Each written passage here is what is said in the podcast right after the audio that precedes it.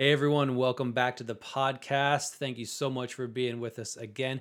We've got a great topic lined up tonight, and Brian has a newfound energy in him today because he just had a birthday recently. So, on behalf of all of our listeners, Brian, happy birthday, and we hope you're doing well. 50 year mark crossed over. So we are still good. I still have the fervor of a 26 year old, but uh, I have the wisdom of the ancients now. But I've been uh, taking some ponderings, not over um, how old I am now, but more in just thinking about our world and and life, and not even coming at it from a COVID nineteen, not coming at it from what's going on in our world and the things that just don't make sense, but trying to get back to um, what is the foundational pieces of our life that no matter what happens in this world, those things are constant and consistent and they can be built on.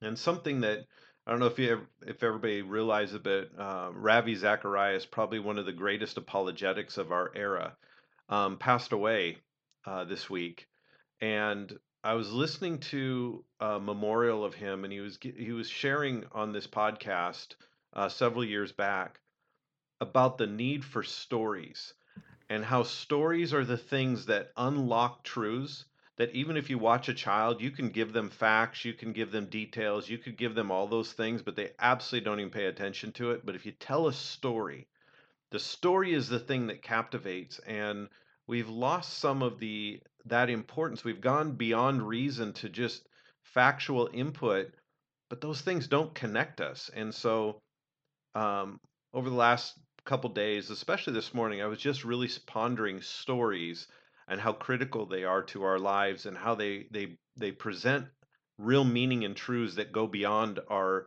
surface intellect or our surface set of reasoning. And I, going back through stories of the Bible, if you look at it always from just a how-to book, well, if I do this, then I get this. If I do this, then I get this, or I should do this. This is my my guide rather than looking at the stories and the concepts and what was going on and, and grabbing those truths become much deeper into us and much deeper into a foundation of our lives. It's the same reason why jesus taught, taught in parables and stories. It was a way that it, it grabbed hearts and minds way differently than just coming with okay guys here's the facts. This is happening. This is going to be happening. This is what you need to do. Here's how you need to respond. Here's how you need to get in order he brought something that would capture the heart because that's what he was after with everything that he did. So um, I think we could get into it this morning by sharing a story. And Ravi was someone that every time I would watch a clip of him, he would always have this amazing way of peeling back the layers of what's really going on in someone's question or someone's mindset. And you and I were talking about this before, Brian, that he just he had a way of getting beyond a surface question that's meant to provoke a certain response and really get to the issue. And I think that happens to us so many times.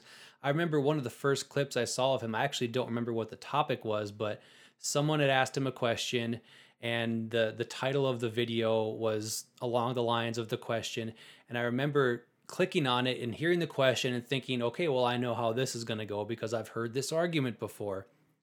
And he he just he took a second and he he connected to something deeper behind the question that the person was asking. And it made me realize and made the person realize you're asking the wrong question. That's really not what you want to know. What you really want to get to is this.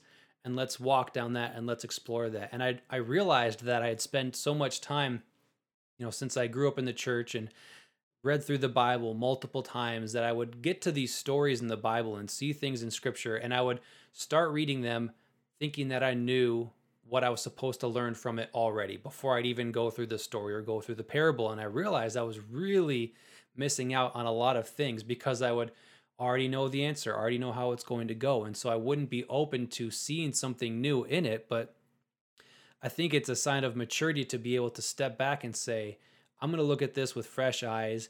Let me see what God wants me to see here, or let me try to see what Jesus was communicating and not necessarily what I grew up hearing in church, not what I would take from this story in 2020, not what I think the right answer is, but let me get to something deeper. And as you and I have talked um, about for years, Brian. There's so many stories that we've misunderstood in the Old Testament, especially because we come at it with that preconception. Um, and so Ravi was one of the people that really helped me break through that mindset. I never met the guy, never saw him spoke live, or never saw him speak live, but he had a big impact on me. Yeah, and I think there's some some great things to learn. Like we, me and my son, we were watching. We've been going back through the Lord of the Rings trilogy, and you you could make the argument, well, it's not true. It's metaphors. It's it's adventure. It doesn't really line up. I, I I remember hearing someone say it's it's it's not factual. You can't you can't be spending your mind in just um, imaginary world. And I think I think we lose something in that. I'm not making a defense of whether you should like it or not like it. I'm just making a point that when J.R. Tolkien wrote Lord of the Rings, there was there's a lot of Greek mythology, Norse mythology, all of that is embedded into Lord of the Rings. But the elements that were missing in all those was a light of hope that Christianity brought. So he rewrote a lot of stories. And the reason he did stories is because I think I may have mentioned this on another podcast, but it's worth it's worth bringing out is when we look at a story that we can't that is kind of out there. Like it's Lord of the Rings is so out there. It it's not real. And but when you watch it, you could step out of your surroundings for a moment. Your everything you could touch, handle, control, and all of that. Now you're stepping into a realm where you you can't touch, handle, or control. You just have to look at it.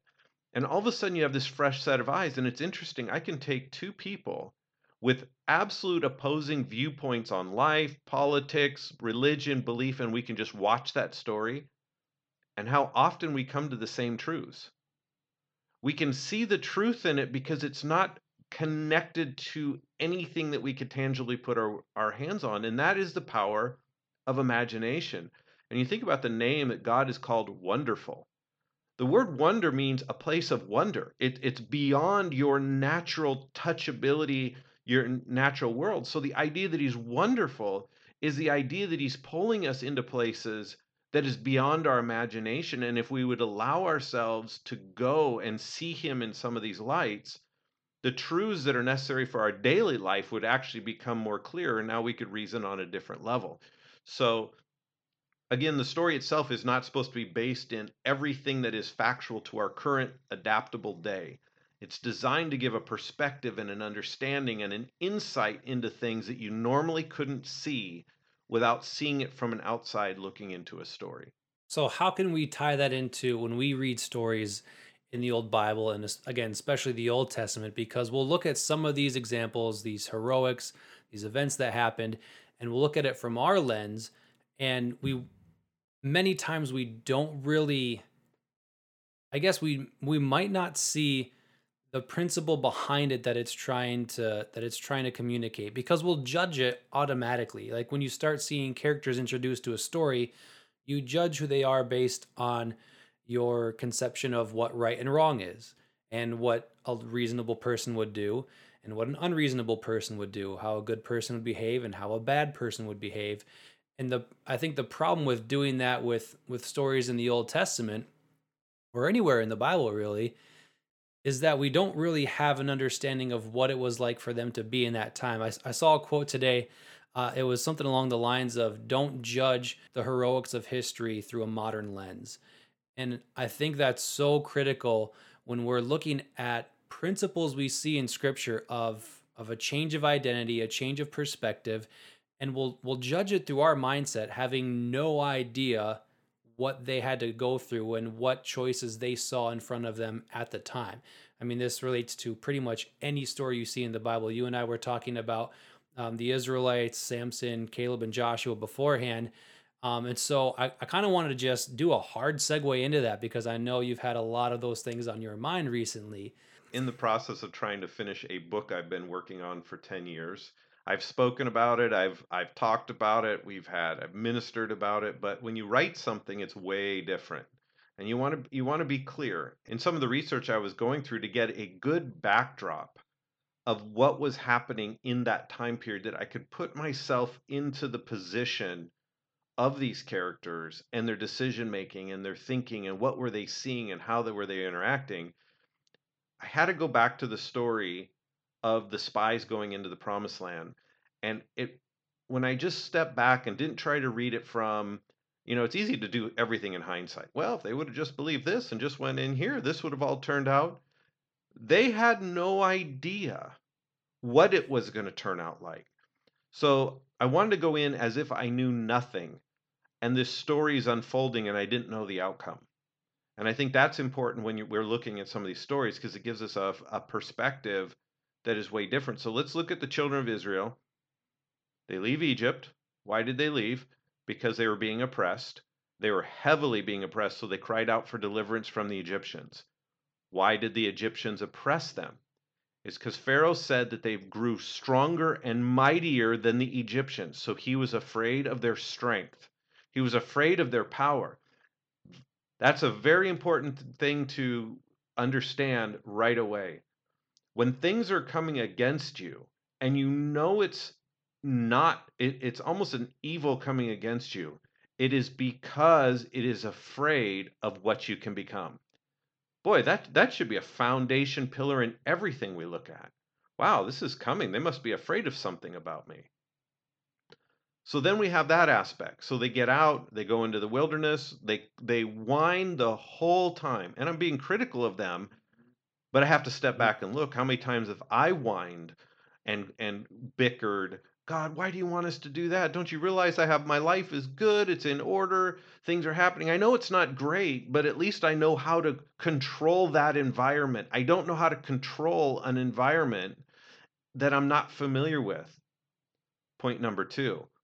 Who said you were supposed to be in control of those environments?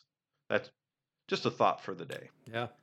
So now they're in, they're about ready to go in the promised land and they send in 12 spies. So everybody kind of knows the story. See, don't check out for me on the story. I know what you're doing. Oh, yeah, I've heard this before. Hmm. Just remove your mind and let's walk through the story. 12 spies go in. They're in there for 40 days. They discover everything that was promised is in that land. The problem was there was also enemies in the land, and they were big enemies and they come back and they said, We can't take the land because we are grasshoppers in our own eyes. They're bigger than us. So, what was their focus? Not what the promise was. Yeah, it's true, all these good things are there, but there's something bigger than us in there. They said, We can't take this land. And all of a sudden, the people started crying out to Moses. Then Joshua and Caleb step in the scene. Wait a second. This isn't true. Don't worry, they've lost favor. They don't they don't have protection. We can truly take this land. The land we, we went through is exceedingly good land. And the Lord delights in us. And if the Lord delights in us, he will bring us into this land and give it to us. And so he's trying to say, no, you're looking at the wrong thing. If God's giving it to us, who cares who's in it? It's ours. And so they're trying to to stir the people back up to focus on the right thing. Isn't that the case? Is like our mind gets focused on the negative or our mind gets focused on the positive. But here's here's good news in the story. They're both in every promise. Anyway, they they Joshua and Caleb make this real positive uh confident, they're bold, we can do this. And even Caleb says, We are able to overcome it. We are able to overcome it.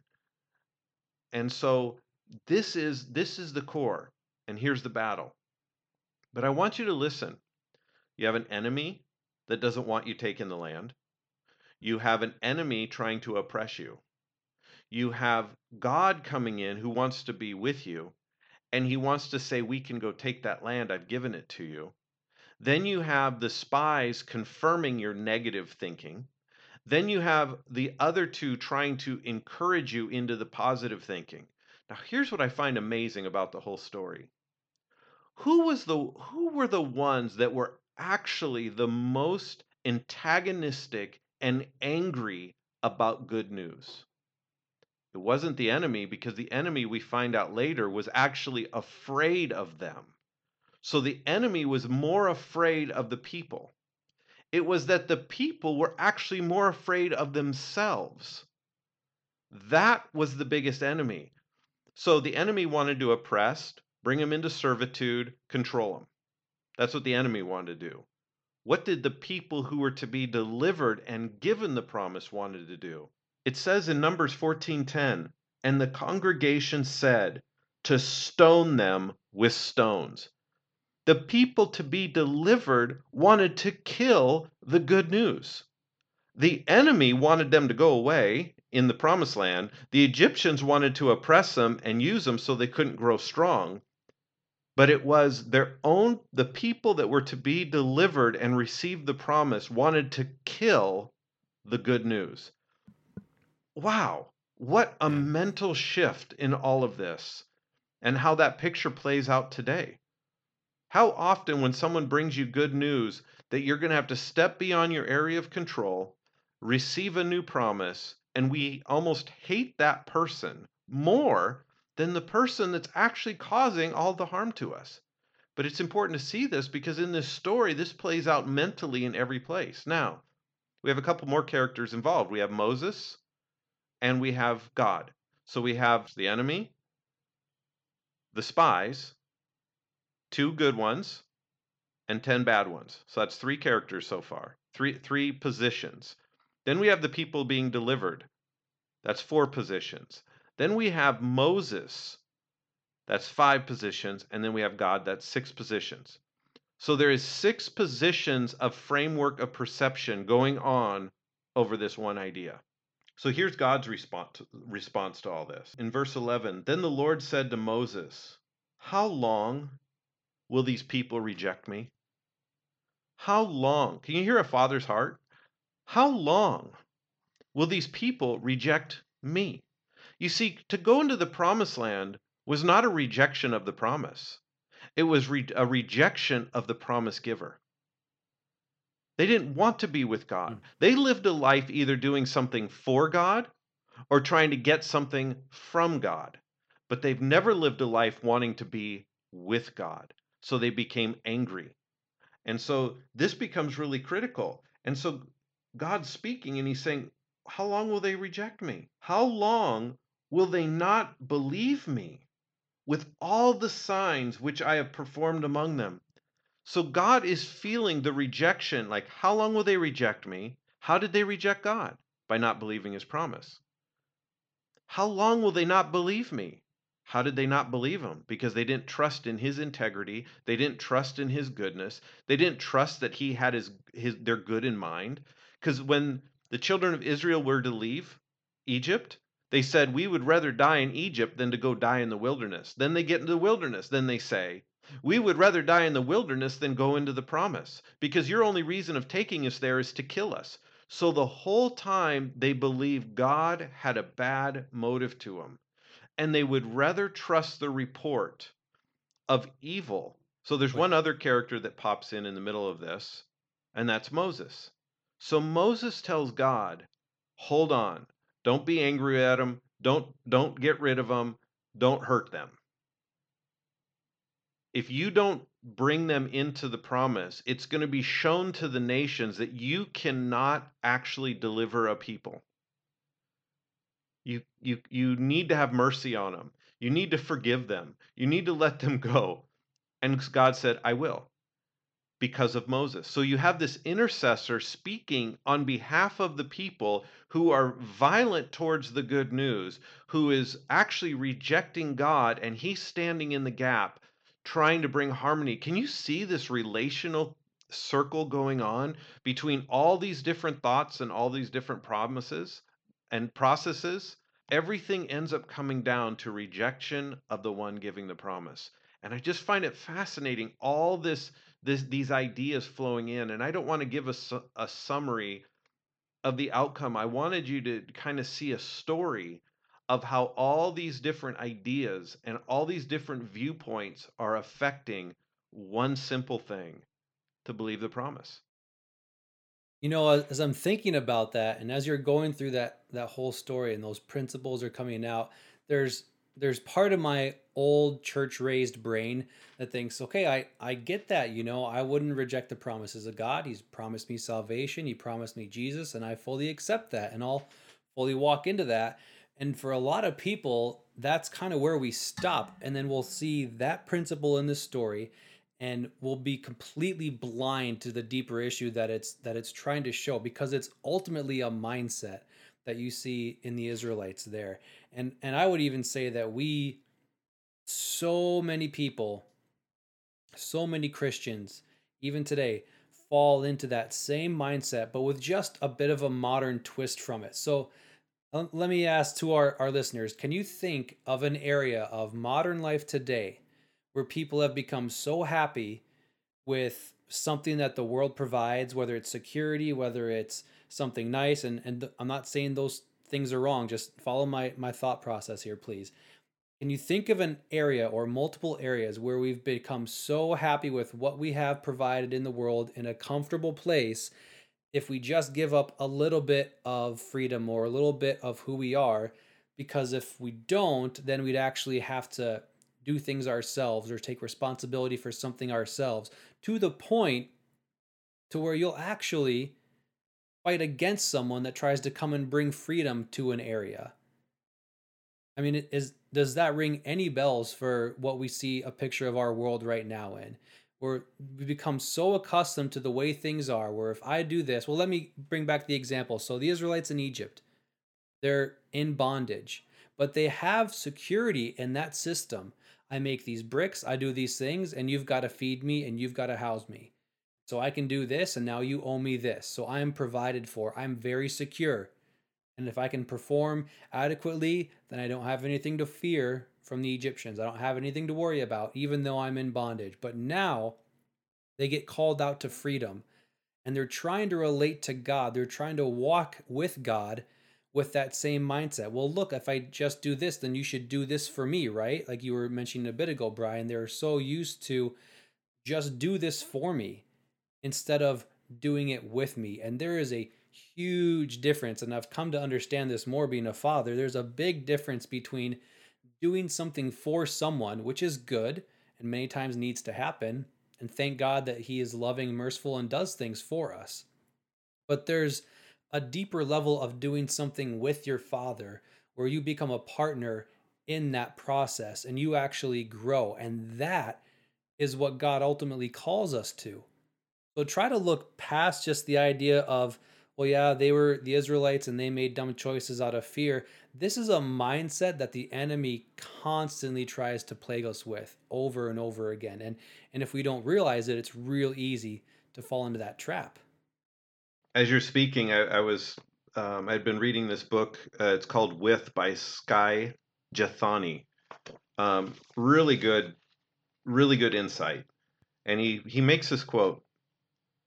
But the life with God posture departs from other forms of religion, religion because it accepts this simple fact control is an illusion. No amount of hmm. control will ever be enough to ensure our safety, and no amount of control will ever remove our fears. In addition, whatever comfort we do gain through control is little more than a placebo effect. We are fooling ourselves into believing we are safe when in fact we are not. This is what God was taking them out of Egypt. They had a sense of, well, we're in control here still.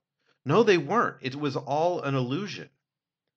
This is why it was important when Isaiah wrote, Fear not, for I've redeemed you.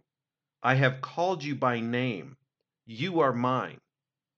When you pass through the waters, I will be with you and through the rivers they shall not overwhelm you. When you walk through the fire, you shall not be burned, and the flame shall not consume you. For I am the Lord your God, the Holy One. Fear not, for I am with you. I am with you. So this is what's amazing is in this whole story that I just read of the children of Israel, this is a journey.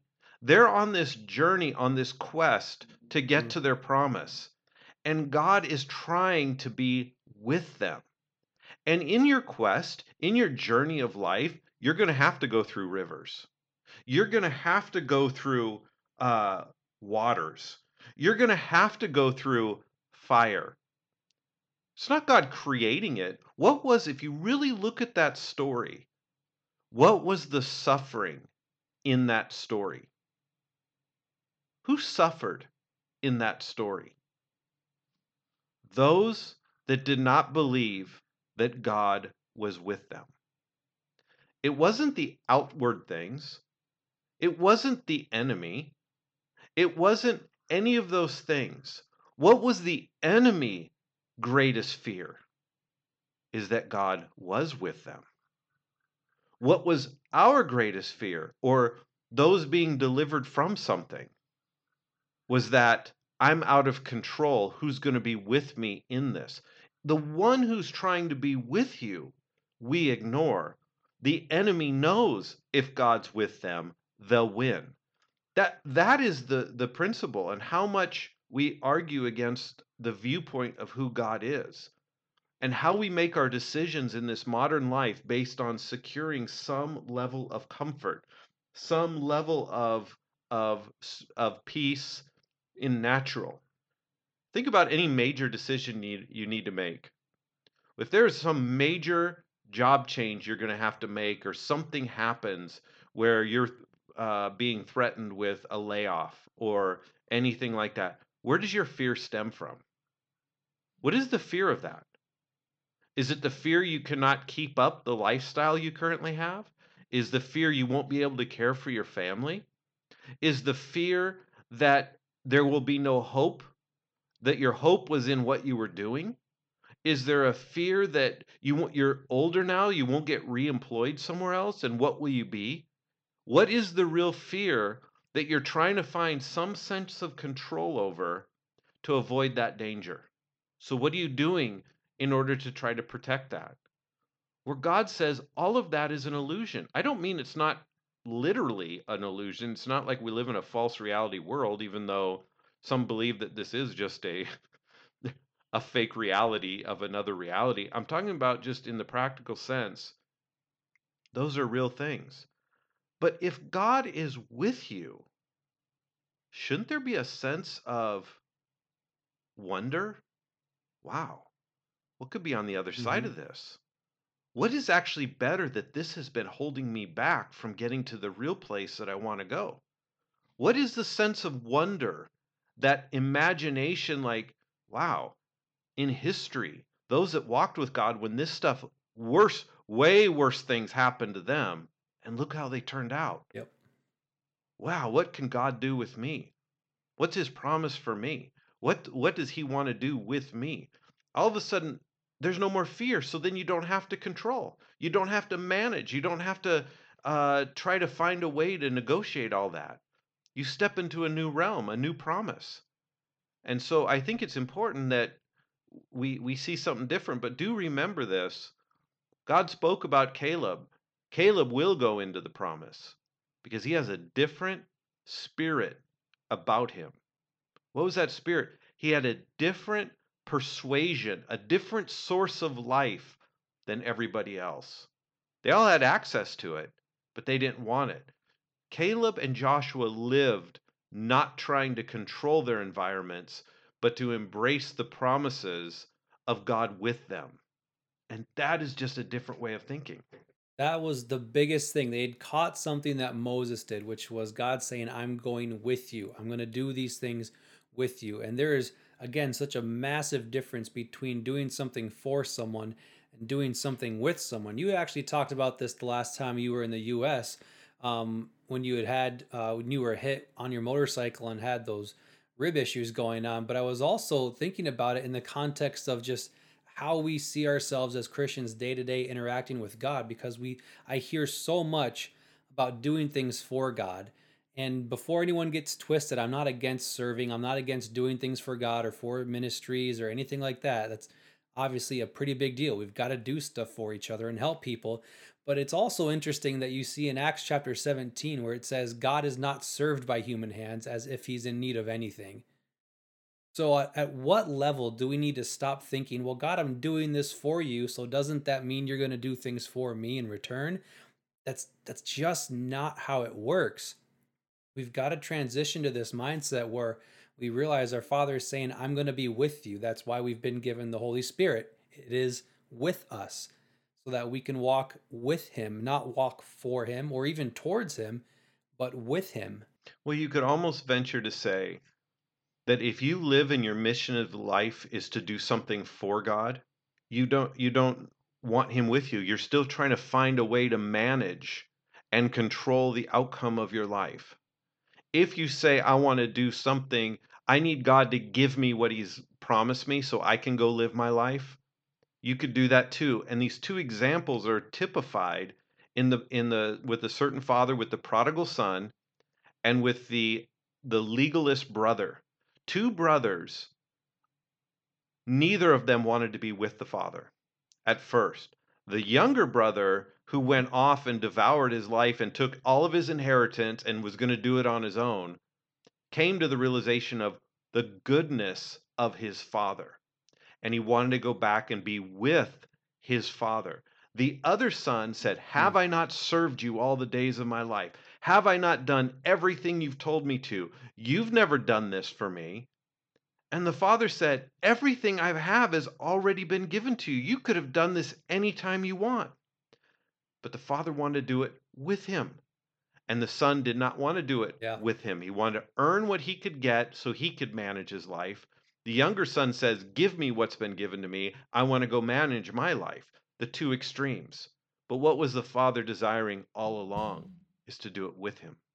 They wanted to do life. I also think it's really interesting when you look at the examples of Joshua and Caleb here. You look at the example of Samson, how so many times the people that they were trying to deliver and lead into freedom rejected them to an extreme measure. And it wasn't even just, hey, I disagree with your method and I want to do my own thing and let you do your own thing.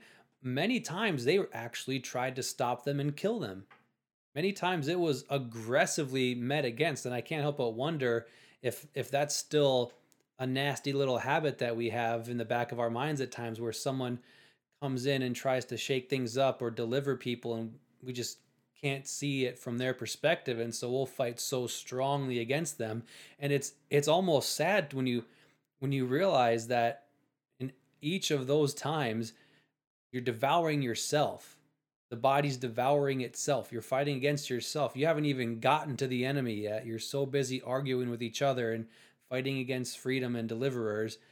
We don't actually realize what the true point is. Or do you think maybe that's something that we've grown out of by now? Uh, hardly.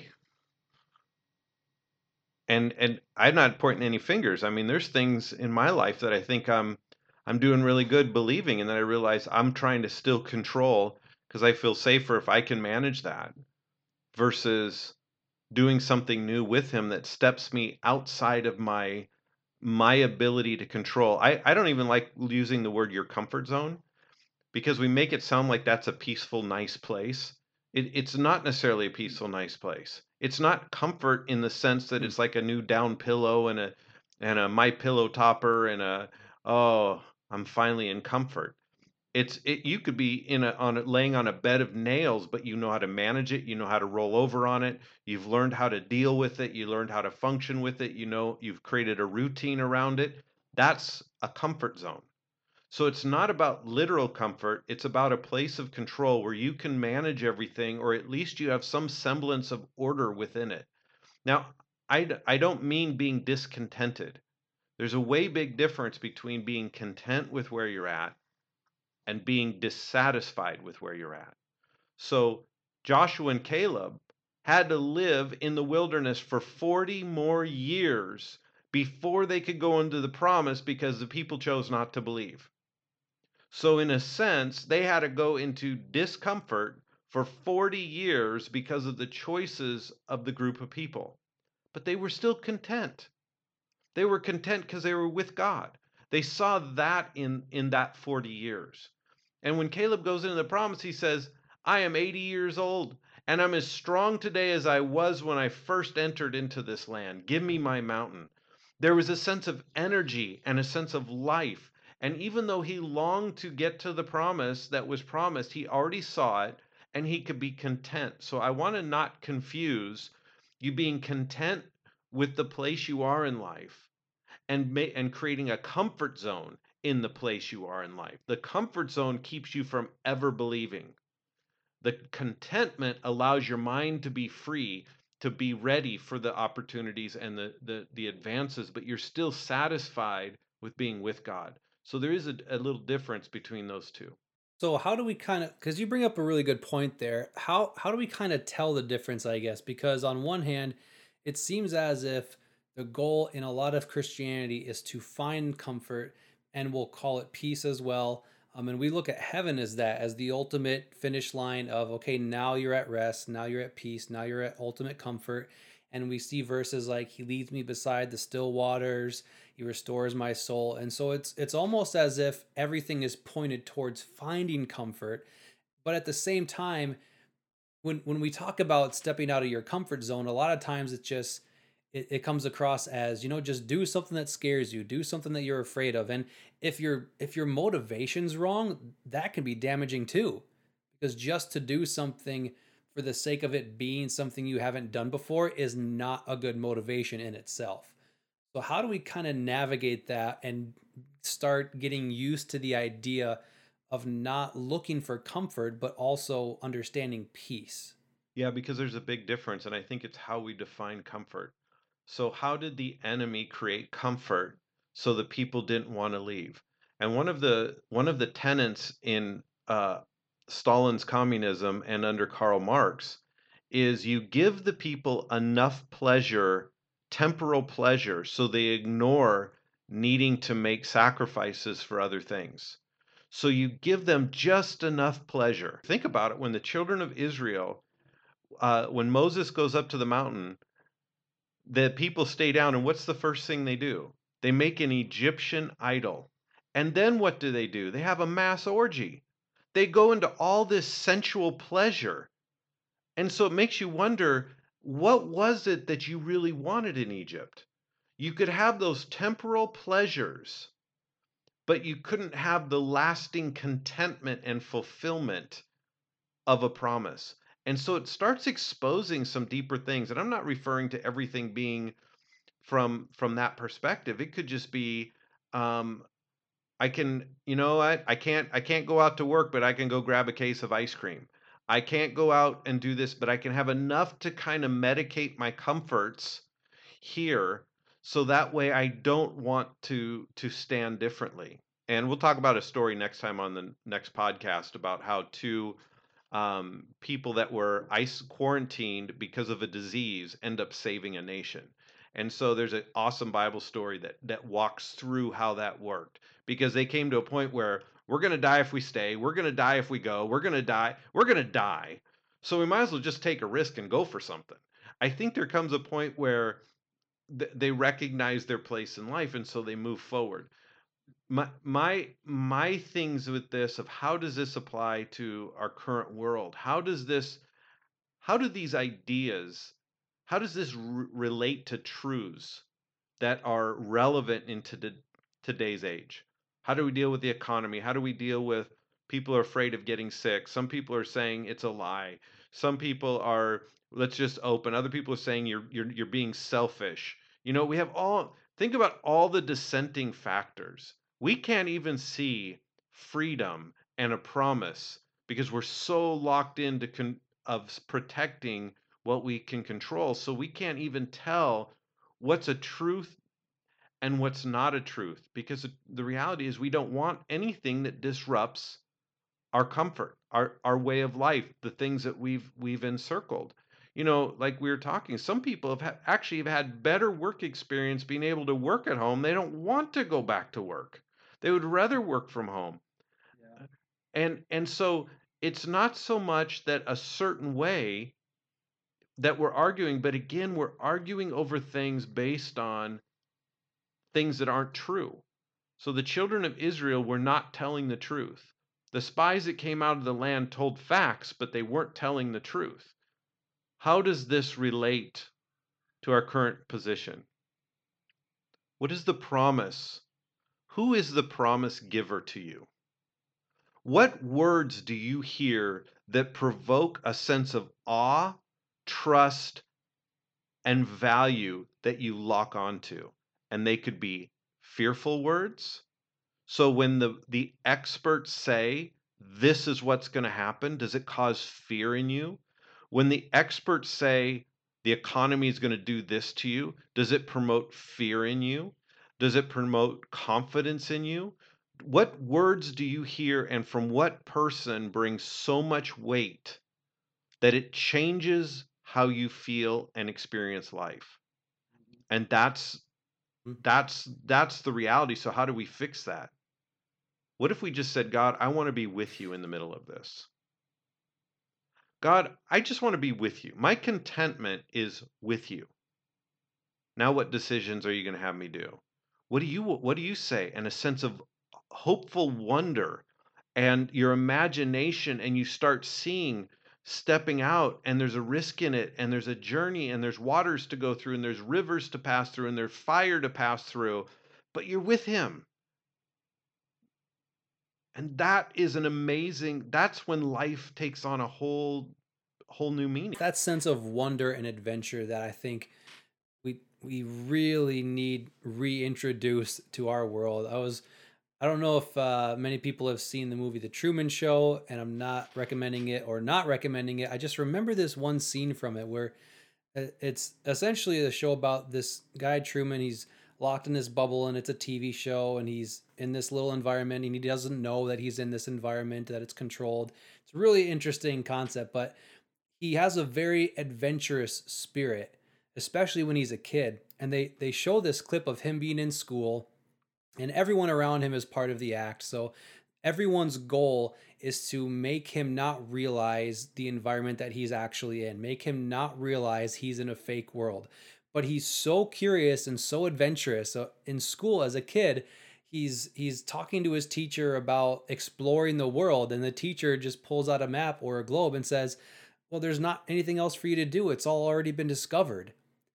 And and that starts to put a damper on his adventurous spirit. And it starts to tame him and make him subdued. And i just realized how how powerful that is and how that can affect us today. I mean if you don't have any hope of adventure or wonder or excitement then i would expect you to just become stagnant with whatever the world can distract you with at the time. And there's plenty of things for us to be distracted with now but when you start to realize that the life that God offers us is not just about getting to heaven someday so you can sit on a cloud and do some worship music. It's not that at all, but it's it's actually life with adventure and power that you have a role to play in. You have an active role to play in this, and it's not just for then, it's for right now. There are actual things that your father puts on your heart right now that might seem a bit unconventional and maybe that's the point. Maybe we need to start understanding how to reconnect with that side of us.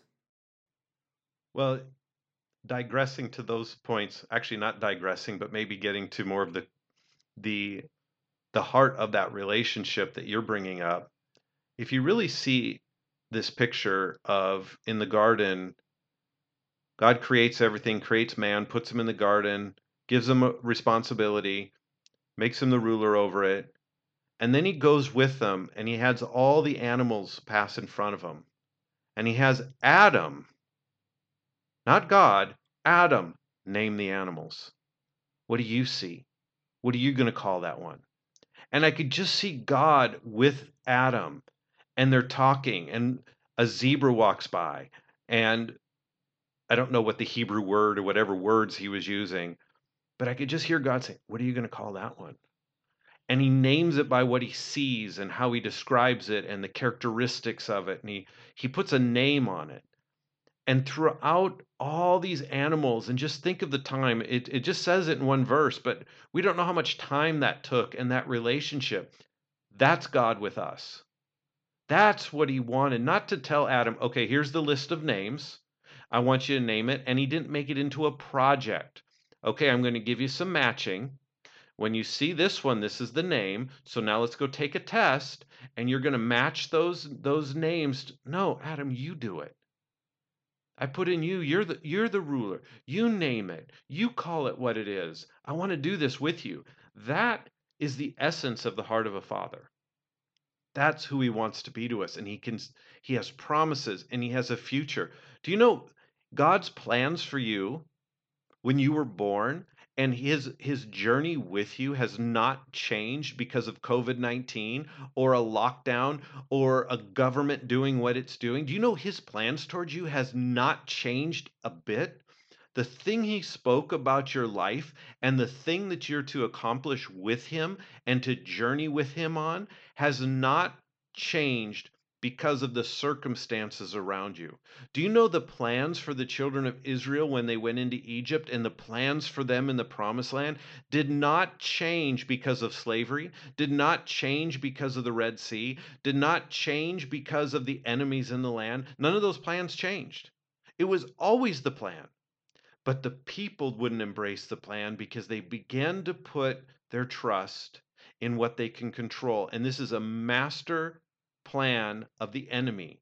The enemy gets us comfortable with the pleasures of this life and don't even look at evil things that we would call necessarily evil just the comforts and the, the the building of your world and he gets you stuck there that you cannot venture out and you will protect and fight for that you will protect and fight for that that little territory i'm not referring to um, as a nation, if God gives you a plot of land, that there's not going to be enemies and there's not going to be just like a shepherd is going to is not going to say, "Well, they're not my sheep. I'm not going to take comfort in them. Go ahead, lions and bears, destroy them."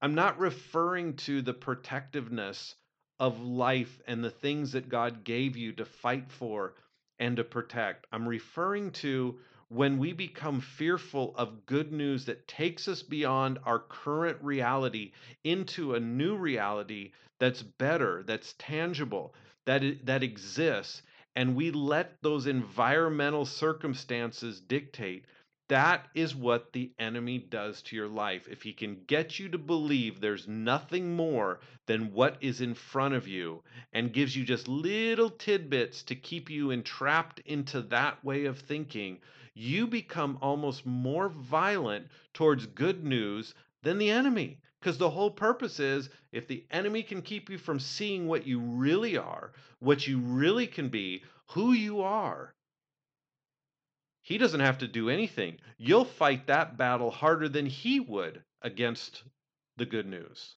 And let's put a a relatable context to that. So let's just say that there was a group of people or a church or a ministry that really felt that God wanted them to hold services, even though their governor said they should not meet.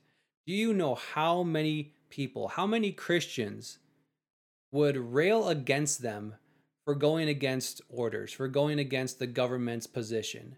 And they'd have a hundred different reasons. Like it's not safe to do this. You could get fined, you could get arrested. All these bad things could happen if you do it. And that's exactly the message that those Israelites had in their head at the time. If you do this, bad things could happen to you. It's better to just stay here and wait it out, or maybe just give it some time and go around this way. Maybe just wait a few weeks and see what happens. The problem with let's just wait a few weeks is that that line always gets pushed farther back when that line is not set by God. When that line is set by the world, you're never going to actually reach it. And so if you're waiting for the day for all the circumstances to line up to be the right time to do what's got what God has on your heart, you're going to be here 10 years from now in the same place you are today. And I don't say that to try to condemn anyone or try to give you a kick in the back. It's just the reality of the world we're in. And I am as guilty as anyone of falling prey to that mindset in my past. It's so easy. And most of the time, we don't even know that that's what we're doing. That's part of the that's part of the brilliance of the enemy is he can get you stuck in these things and you don't even realize that he's the one pulling the strings. But thank God we've been given a spirit that is so much more clear and so much better. So if anyone needs permission to follow through with what the spirit has on your heart to do, you've got it and you don't need my permission. You're with your father on this. And I know it can be a difficult thing, and I'm not trying to say you should or shouldn't do this action, but it, whatever it is, it needs to be with God, with what He's placed on your heart. even when this first this all this stuff happened, it was like a flashbang gr- grenade that military and police use to disrupt and disorientate. And it's best to not panic and just calm down for a moment. But then once the dust settles, you have to take action and hmm and and respond. But let me just step back and go back to that that point. God had put a plan and a heart desire for for things in you from the very beginning. Not an occupation, even though an occupation may be an outlet of that but there's things that you are and we talked about mordecai we talked about joshua we talked about caleb we've talked about esther we've talked about samson we've talked about all these characters they were placed for strategic time knowing their life would have to go and interact with all these negative environmental events so let's put it this way there used to be this since it was just my birthday there used to be this saying that we said with kids when things were going wrong or someone was doing something. They said, "Well, what do you think you can do? Take my birthday away?" Like, what's the worst you could do to me? You can't take my birthday away. I'm still born. I still exist. You can't take it Hmm, away. You can you can eradicate me. You could do anything you want, but you still can't take away the fact that I was born. You could even hide it that I was born, but you still can't take it away the fact that I was. You can't take my birthday away. And so we used to make that statement, and I was just thinking about that as you were talking. So if you go along with what God's spoken to you to do, and I will say this if all of a sudden this happens and you feel like you have a new calling and you need to jump over here and respond this way, either direction, you're still not hearing, you're still changing and responding to events. Just keep moving forward with what he said to do. Just keep going with what he said to do. Ask him and he and walk with him and how you're going to navigate now what you're going to do. So just because a storm comes doesn't mean the compass doesn't work. Just because uh, your your your sail rips doesn't mean the compass doesn't work. Because you get thrown a little off course doesn't mean the compass doesn't work. Just get lined back up with the compass and go to the destination that you were designed for. And I think sometimes we get that's where that comfort is. We don't know what that destination is and we get lost in in all of the all of the nonsense that really it wasn't so much the the decisions of government and COVID and lockdowns that changed us. It was the fact that we already were wrestling and all it did was disrupted what we were comfortable with and we don't know where to go from that. So fear starts setting in. And so I my my perspective is if God spoke to you to do something 10 years ago, it doesn't matter what changes. It can't stop the promise any more than the eh, giants in the land, the people being choosing not to believe, the Egyptian who's trying to oppress. If you're with God, you're going to get to the thing that God had spoken to you about. The journey may be different, the land may be different, but who cares? You don't have to control it because you're with God. And so I know I'm being uh, a little bit like, hey, this is no big deal. Just just do. What's the worst if you go do what God had spoken to you to do? And even if people around you are railing all these other words, and I think that's important to note in that story, the one person who believed the truth, his own people, his own spies all came out against him. But if you just keep doing it and keep moving, what's the worst that can happen to you? At the end of the day, what's the absolute worst that could happen to you? They can't take your birthday away. You're still born. You're still a child of God. What what's the worst they could do to you? Expedite your journey with God? I mean, that's the worst. Either way you win. And I'm not saying what that mm. means, and I'm not trying to put that into be stupid, not care about other people because if you're doing that, you're not thinking from a perspective of with God. You're just the same and you keep moving forward and you keep being unchanged and you keep moving and you keep being unchanged and you just keep moving and you you navigate, you adjust, you flow and you get to the point that God spoke to you from the very beginning before this event ever take place because it sure didn't take him off guard. Nor did it take him off guard when he called you and spoke to you what you were when you were a child.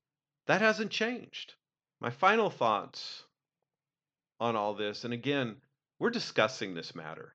We're not coming from a clarity that this is what you need to do. I'm just I want to read stories and let you see how God interacted with people in different times, in different spaces, in different extremities, in different experiences, in different applications. I want you to see that God can be trusted and he wants to be with you. I want you to see that the promises that he spoke will not go void because of the circumstances in your world. I want you to see that you don't have to try to find a sense of comfort and control in order to avoid your own fears. You don't have to work for God. You don't have to try to just get everything He has. He wants to be with you. That's the journey.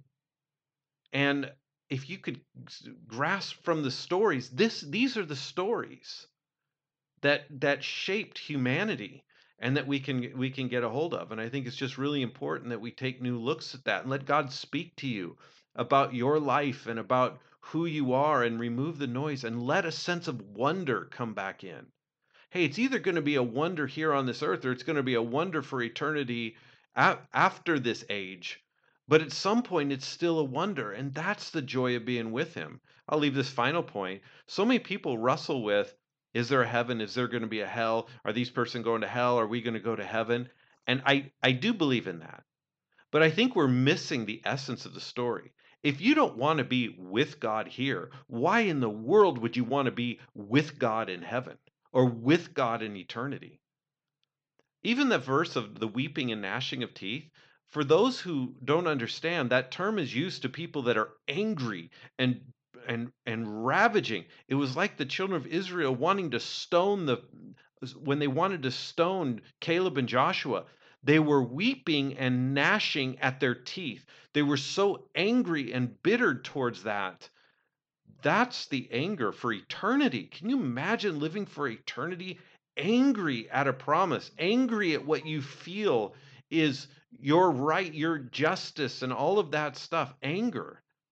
But the bottom line is whether there's, I believe in a heaven, I believe in a hell, I believe in the fire, I believe in all of that. But at the end of the day, I just want to be with God. So I'm looking forward to it here and looking forward to there. If you don't want to be with God, you're miserable here anyway. So it just goes on forever. Man, that's a really good thing to keep in mind. If you guys are looking for just a, a real easy starting point, if any of this has um, been stuff that you're going to have to chew on for a while and wrestle with, I hope it is. But if you're in that place and you're looking for an easy starting point and exploring this, I guess, new mindset or a new way of thinking for you, start looking at these stories, but not putting yourself in the position of the weak people. Put yourself in the position of the hero because so often we'll look at these stories and think, oh man, I can relate to those Israelites. And I get that there's a point from that. But ultimately, what you are, you're Joshua and Caleb. You're Moses. You're the ones that are with God. You have his spirit living in you as a believer. You're the hero. You're the one delivering people. You're not the one that's broken down and afraid and scared to take a step. Start putting yourself in a different position because that's what you're designed for. So, again, we appreciate you guys. Um, we know that times are tough, but you're tough people. You're the strong people. You wouldn't be listening to this if you were the weak ones. So, keep going on in your strength, in your identity. We love you. God's with you each and every day. Keep that in mind. And we'll be back next week to do this all over again.